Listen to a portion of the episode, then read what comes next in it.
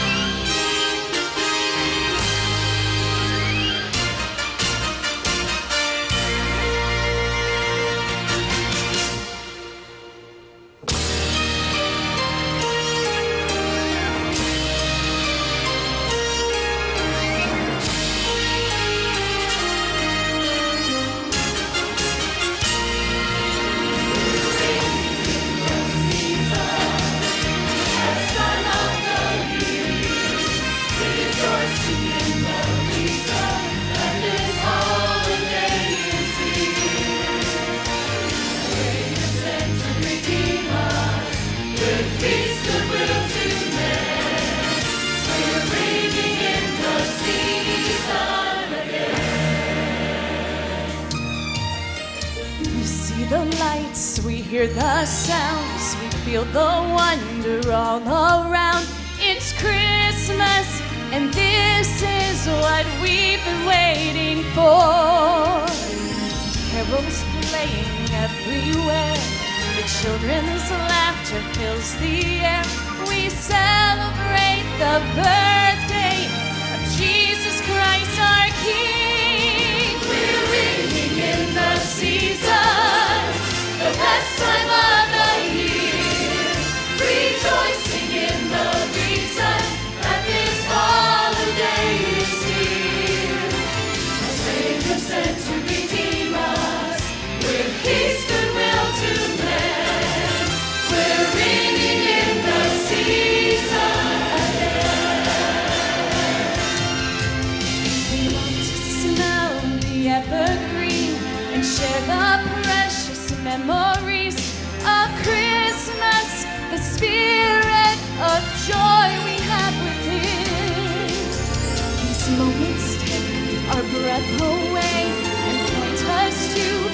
Gift of grace forever. We treasure the hope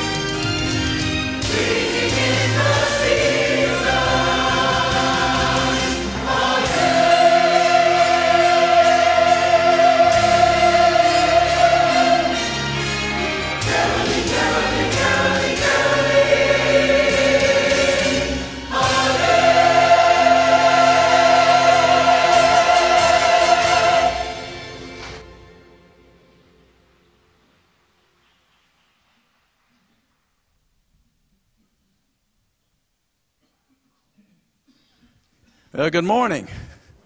No doubt. You know, we just sang about the song that we consider Christmas the most wonderful time of the year. Although sometimes it does get rather busy, right? We do look forward to spending time with friends and family as we celebrate time together. Uh, of the most, uh, one of the most enjoyable experiences that we do have around Christmas time is singing Christmas carols. Of course, you know, now as the world gets a little more secularized, uh, people tend to listen and sing uh, Christmas songs. These songs are uh, they're, they're written mainly to celebrate the celebration. But uh, carols are different. Uh, you know, they're written to celebrate the true Christmas story. The story of how God sent his son to the earth to save his people from their sins. Um, because sin is that hopeless state that all people are faced with. And only God can provide the means of salvation for all mankind through his Son, through his perfect Son, Jesus Christ. Now, today, we're going to celebrate uh, our Savior by singing carols of Christmas. Uh, but before we start, uh, we might just ask ourselves exactly, and maybe you've thought about this all your life, I don't know, exactly what is a carol? uh, carols actually have been around for thousands of years, uh, far, be, far uh, uh, before uh, Jesus ever came into the world. As a matter of fact, carols were songs of, actually, songs of praise and joy that were used by a variety of people for all the purpose of celebration. As a matter of fact, the word carol means dancing. So we're not going to dance for you today, and we're not going to have you dance, but, uh, but we are going to sing. Now, early Christians, however, began to uh, adapt these types of songs to include Christian themes. And the first Christmas carol was uh, believed to have been, uh, it was used in a church service, was believed to have been in the year 129 AD.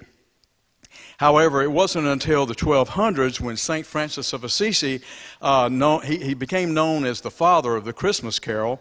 He had people play and sing these, what they call canticles, uh, for these nativity plays. And these new carols, what we would call them, became very, very popular and spread throughout Europe. Well, in 1640, however, the Grinch stole Christmas. Um, yes, there was a real Grinch. Uh, as the Puritans who came into power in England, they stopped the singing of Christmas carols. And the political leader of the day, Oliver Cromwell, he just stopped the celebration altogether. Well, as, mean, as well meaning as these people really meant to be, uh, if you wanted to celebrate Christmas, you had to go underground to do it. But it wasn't long until the Victorian age uh, when there was a rebirth of the Christmas celebration. And the singing of Christmas carols became popular again and were being uh, sung in church services and even out on the streets. Thus, the celebration of caroling also became very, very popular. In the 1800s, uh, it became, uh, the, these traditions really grew in England and in the United States of America. So today, we're going to carry on those wonderful traditions of celebrating the birth of our Savior by together, together, singing the carol of Christmas. And all you are encouraged to join in.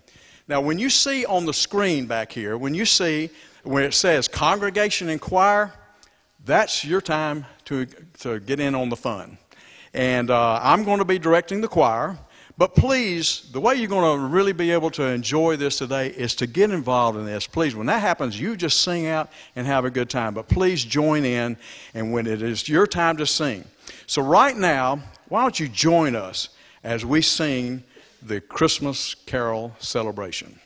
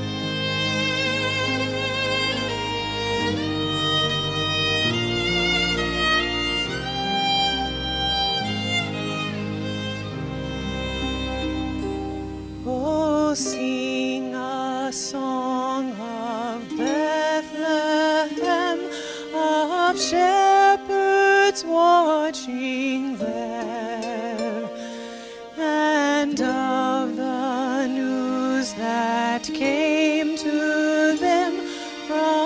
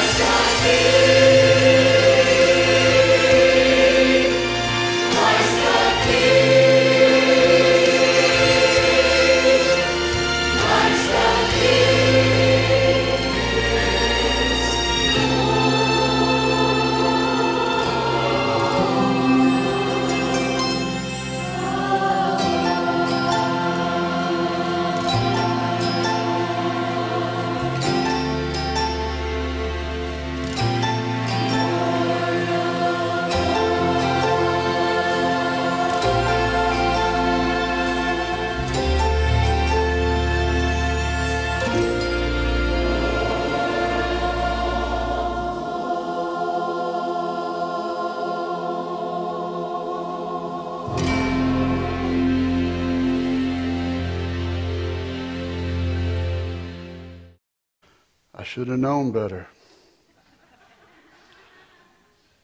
You told me 15 minutes, Ron. Thad said 20.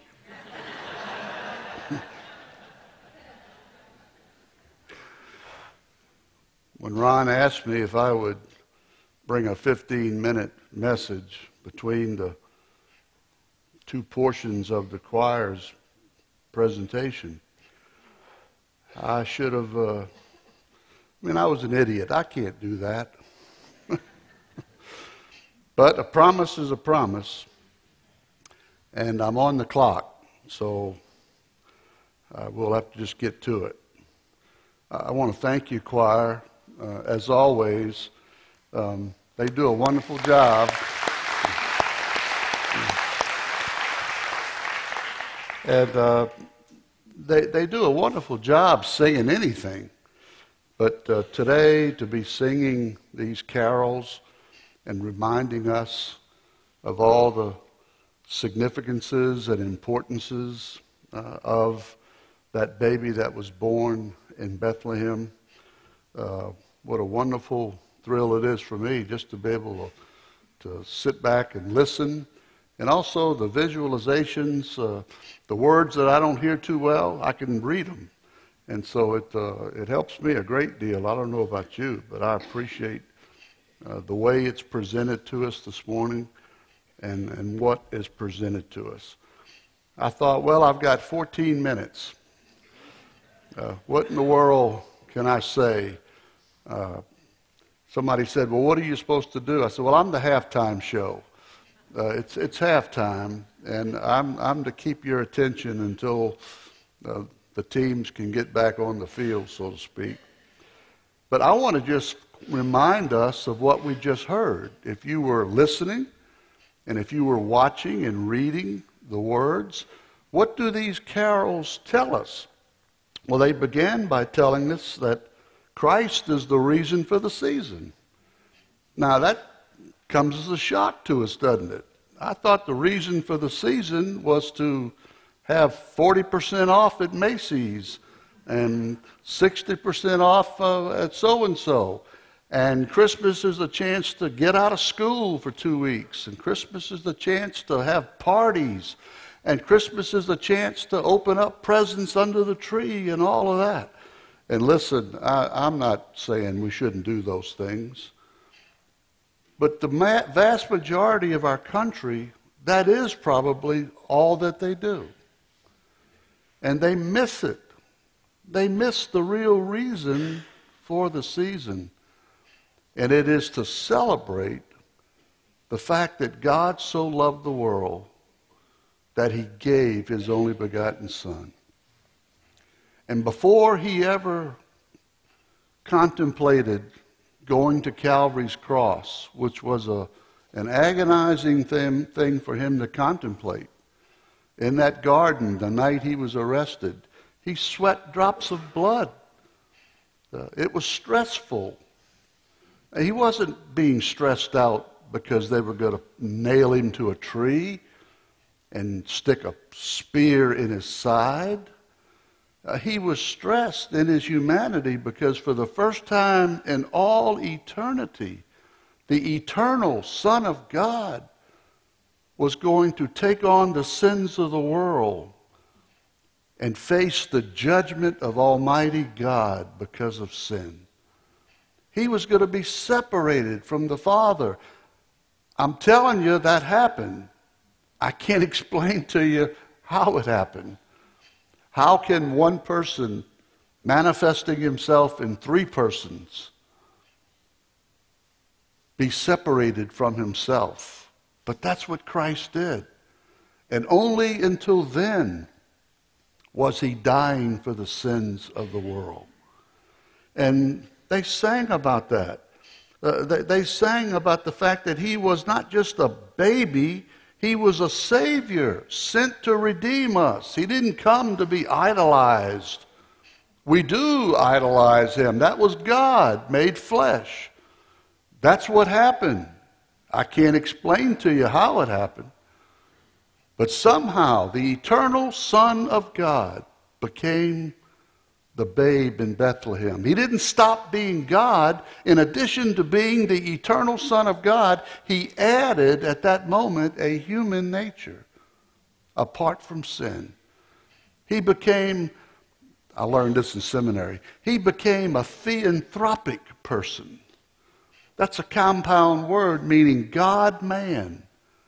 He was every bit as much God as God the Father, but he also became the Son, incarnated as, as a human. He could understand what it was like to be a part of humanity. He became a part of humanity.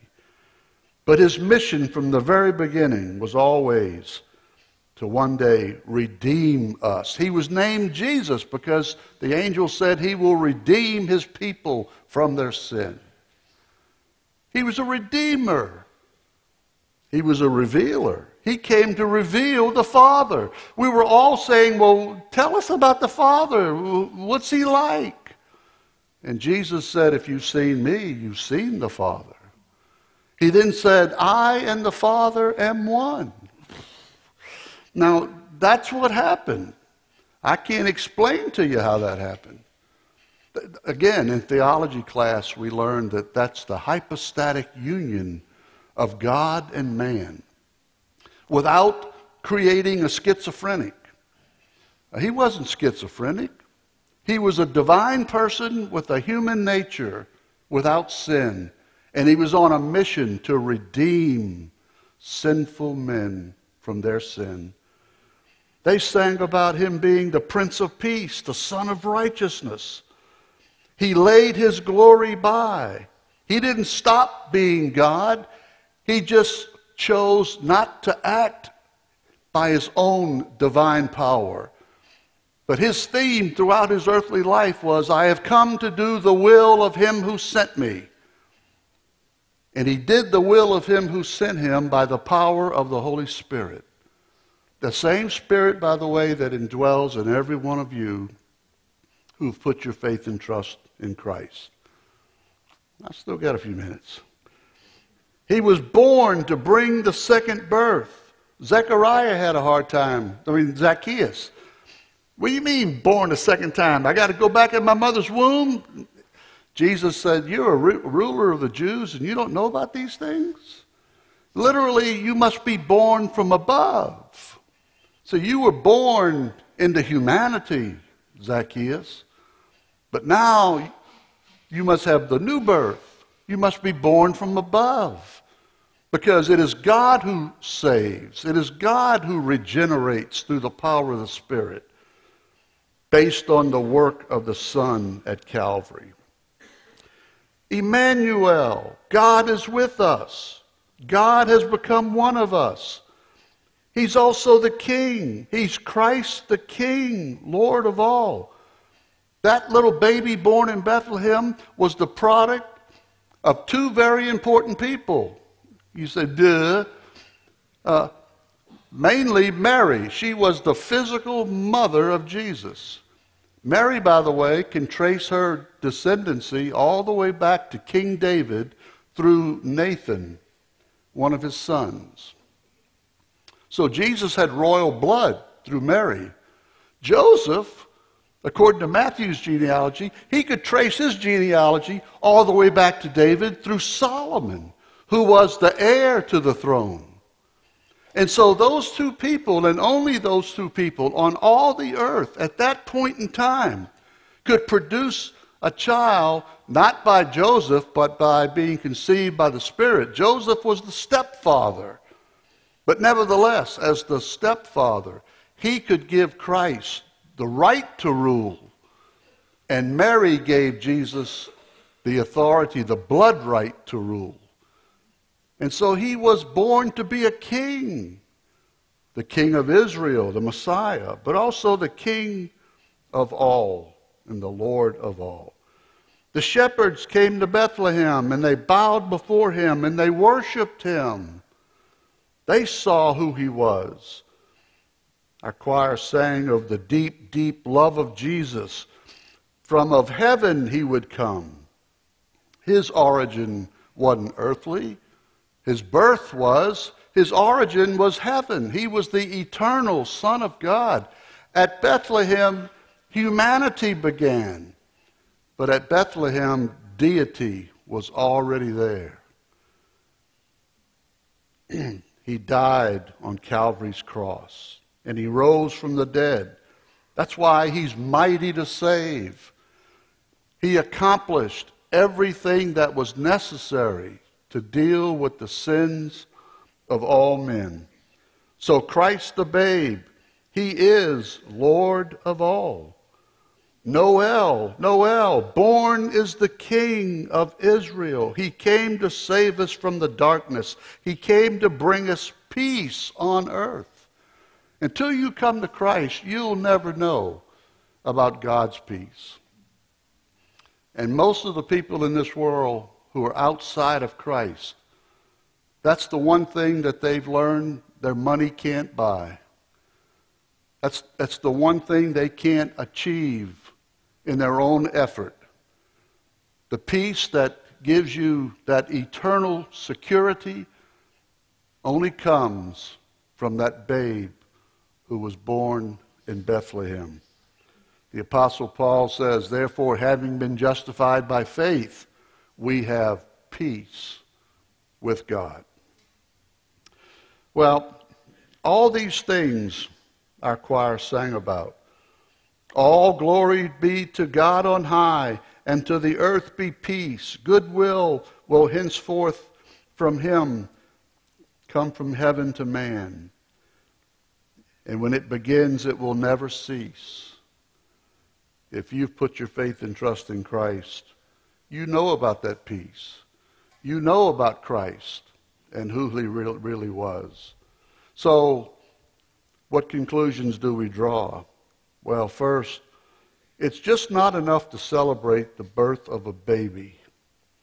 He was a baby. He was a glorious baby. But to the world, it stops right there. What a great story. A baby was born in a manger. Hey, that'll sell. We can't let it stop there. That baby was born into a royal family. He was born king of the Jews. He was born to die. He is the Savior of the world as well as the King of kings and the Lord of lords. He saves men on the basis of his death at Calvary's cross. There he accomplished reconciliation. He tore down the wall that separates a holy God from sinful men. He redeemed us by his own shed blood. And he satisfied all that God would ever demand for our sins. Otherwise, he would not have cried out, It is finished. It's all been done. Now, God says, to you people that are big on gift giving, I want to offer you my gift. I want to give you the gift of eternal life. I want to give you the gift of sonship. I want to adopt you into my family and you'll be my child for all time, for eternity. Well, how much will it cost me? Is it on sale? No, you can't buy it. It'll never be on sale. It's too precious. But God loves the world so much that he says, I will give it to you if you will receive it by faith. John says, As many as received him, to them he gave the right to become children of God, even to those who believe on his name. And he's our king. He will come back one day. He has a destiny to rule and reign over all this earth and over all creation. And so I leave you with a question. How do we respond to that kind of message? How do we respond to what we've just listened to and what we've just been reminded of concerning who this baby Jesus Christ really is? If you really believe that he is what they have proclaimed him to be and what the scriptures proclaim him to be, if you really believe that there's none other like him. I think it's appropriate that we just, in our spiritual mind and heart, we should bow down and worship him, assuming that we've received him. How do I receive him? As many as believed. Believe is the verbal form of the noun faith. Same Greek word. If it's a verb, it's to believe. If it's a noun, it's faith. It's not works. It's not what you do, it's your believing what God did for you. That when Christ was on the cross, he wasn't dying for himself, he had no sin. He had your sin. God imputed the sins of the world to him, and he paid the penalty in full. And to the one who believes, God reckons that one as righteous. We receive the righteousness of God. We have a glorious future. And we have a pretty good present if we'll honor him as the Lord of our life. And as the choir continues uh, our message and song this morning, I challenge you if you've never accepted Christ, just right now, talk to God and say, I want him. I want him as my Savior. I believe he died for me. Your word tells me that. And then open your heart up so that he can fill you with praise and adoration. And we can worship the one who is our revealer, our redeemer, our ruler to come. The world wants us just to see a baby. God wants, wants us to see Jesus Christ for who he really is the eternal Son of God, who, because of the love of God, came to die in the place of sinners so that we might have forgiveness and the hope of everlasting life.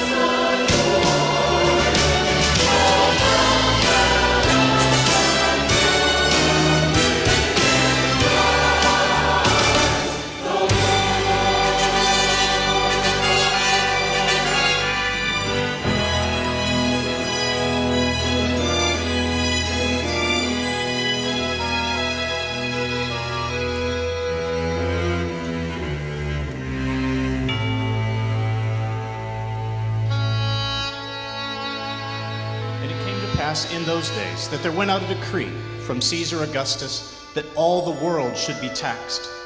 And all went to be taxed, everyone into his own city.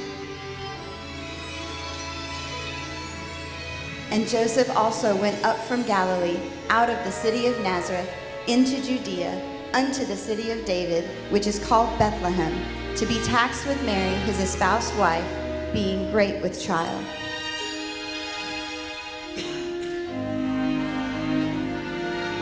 And so it was that while they were there, the days were accomplished that she should be delivered. And she brought forth her firstborn son, and wrapped him in swaddling clothes, and laid him in a manger, because there was no room for them in the inn.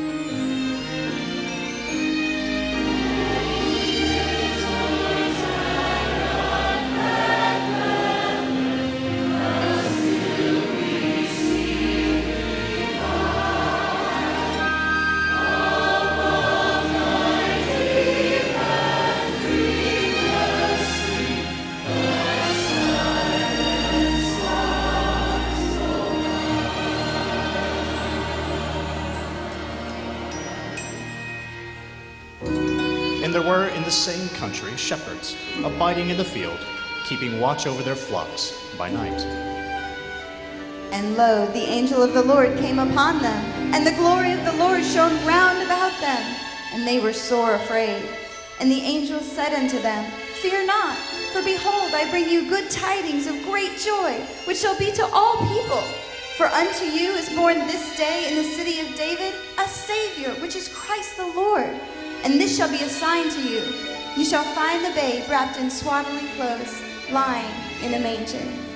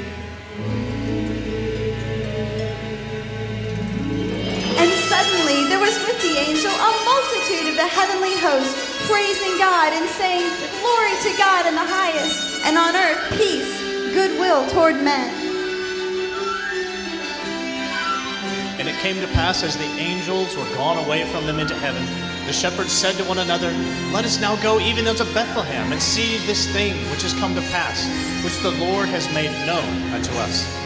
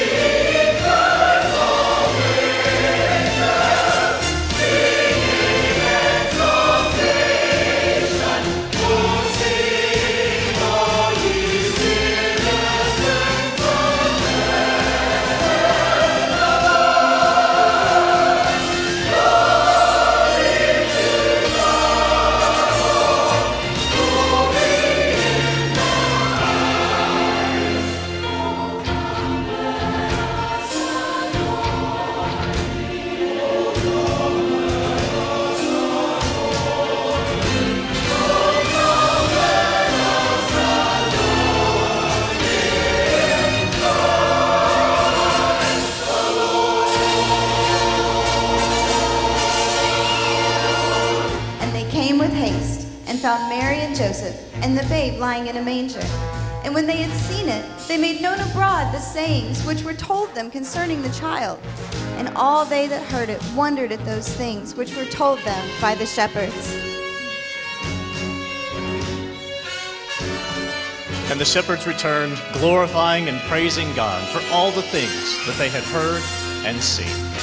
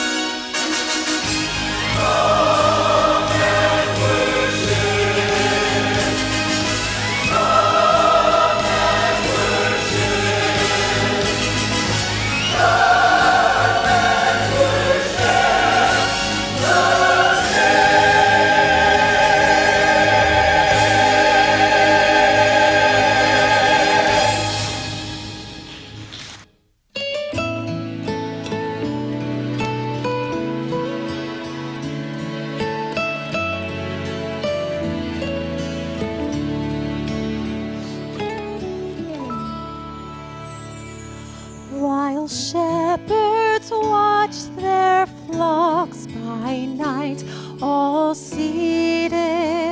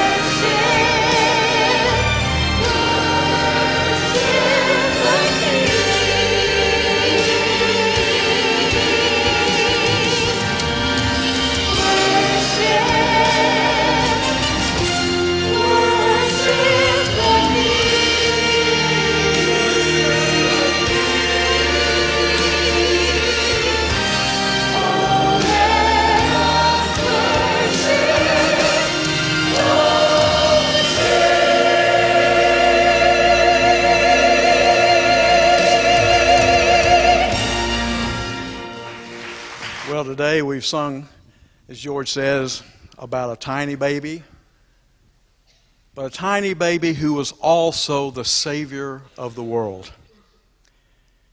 He just happened to be the same Savior that the prophets of old predicted would come. He's the same Savior that John the Baptist prepared the way for. He's the same Savior that the angels in heaven proclaimed to Mary, Joseph, and the shepherds. He's the same Savior that the Magi who followed the star presented gifts worthy of a king. He's the same Savior who left heaven's throne as creator and came and dwelt among us and taught us the true way of salvation. He's the same Savior who humbled himself and washed his disciples' feet. He's the same Savior who prayed for us and sweat drops of blood anticipating his cruel death of crucifixion. He's the same Savior who willfully took the nails in his hands and his feet and he hung and he died on a bloody cross for you and for me. He's the same Savior that defeated death and rose again. He's the same Savior who promised to never leave or forsake us by sending the very Spirit of God who would come dwell within us. He's the same Savior who now stands in heaven pleading our case before the Father. And He's the same Savior who will come again and will set up His kingdom forever. Now, isn't He the Savior that we need to worship today? As, lo- as the last song said, we need to give Him your praise, your life your everything. Worship. Worship the King. Would you join us right now in, in an humble silence? I'd like for you to speak to Him and acknowledge that He is your Savior. Thank Him for loving us by coming and paying our debt that only He could pay so that we may possess the righteousness, His righteousness, and spend eternity with Him. Would you just please take a moment, and then we will conclude by singing our final carol of worship together.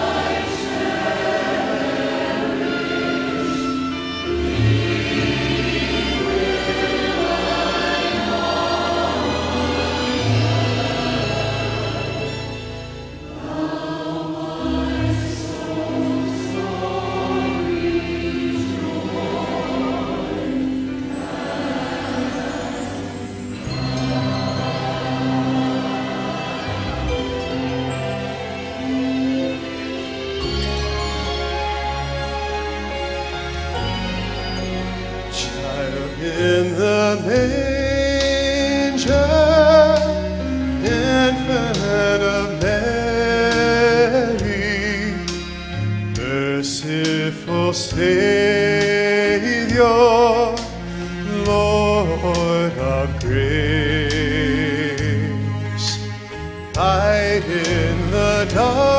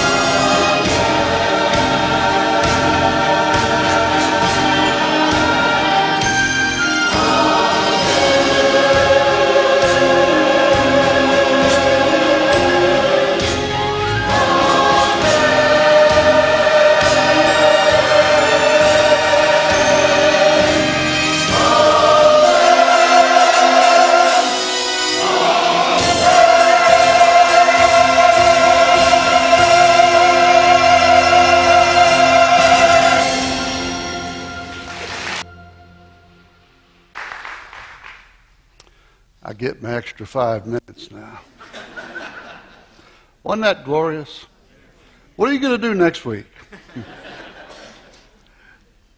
I remember days in seminary. Glenda and I were members of the First Baptist Church, Dallas, Texas. The great uh, pastor W.A. Criswell, Wallie Amos Criswell. And uh, they were looking for a new music director. And they interviewed some various men, and they would come to Dallas and they would rehearse the choir to sing. And one guy came, and he really wanted to be the music director at First Baptist Church, Dallas. That's the way they said it. And uh, he would fly in from wherever he came from, and he would have rehearsals with the choir. Uh, they took out the first three pews so they could put in the First Baptist Church of Dallas, the orchestra, and uh, they had just remodeled, and the choir loft was extended right up to the balcony that went around the entire auditorium. And new people were coming into the choir, and the choir had swelled to where it, it came out of the choir loft up into the balcony, and it went partly around the congregation. And the Sunday came when he would have his official debut. And uh, it, it was like what we've heard today it was glorious. I thought the roof was going to open up and that Jesus was going to just come.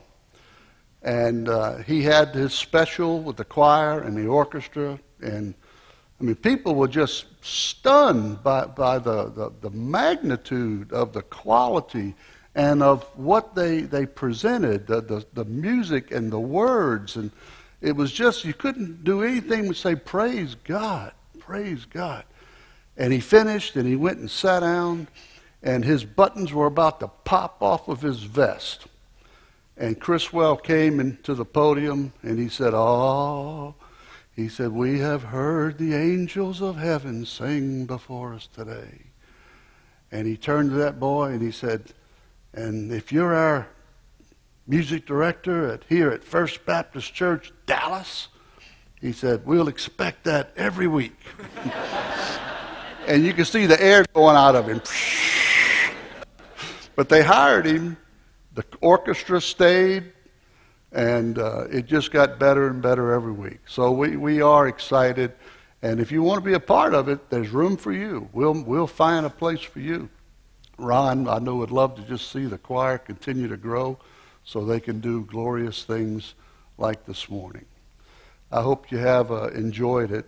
But it wasn't just for entertainment. Uh, I hope that you enjoy it in a sense that it's a wonderful reminder of what Christmas ought to be. The focus ought to be on that babe who was the Savior of men, that babe who was God incarnate, that, that babe who would go to the cross and endure all that he endured, and then rise from the dead three days later. And 2,000 years later, there's no court in our country that would uh, be able to prove that he was not raised from the dead. They never found the body.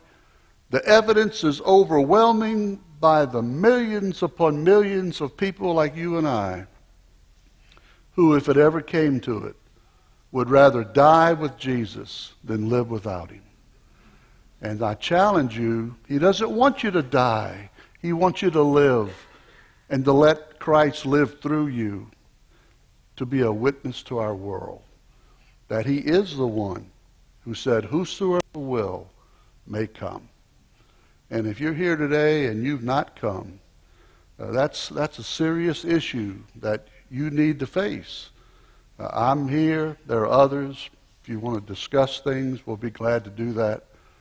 But I just hope that we can all leave today saying, I want to just praise him in everything I do till the day I die and that will be glorifying. Thank you for coming. And Father, uh, as we come to the end of this service, we do thank you for allowing us to just be a part of this time of worship and adoration. Uh, we thank you, Father, that you loved us so much, that you gave us your very best. You gave us yourself. You died for us as sinful creatures because you wanted to redeem us that we might have eternal fellowship with you for ages to come. Thank you for not only giving us a great hope, but you also are a great provision in the here and now. You dwell in us, and you promise to give us grace sufficient for every need, for every cause. We thank you, Father, that Life is worth the living for those who live in Christ Jesus. And we say all this to the glory of his name, in whom we pray. Amen. We're dismissed.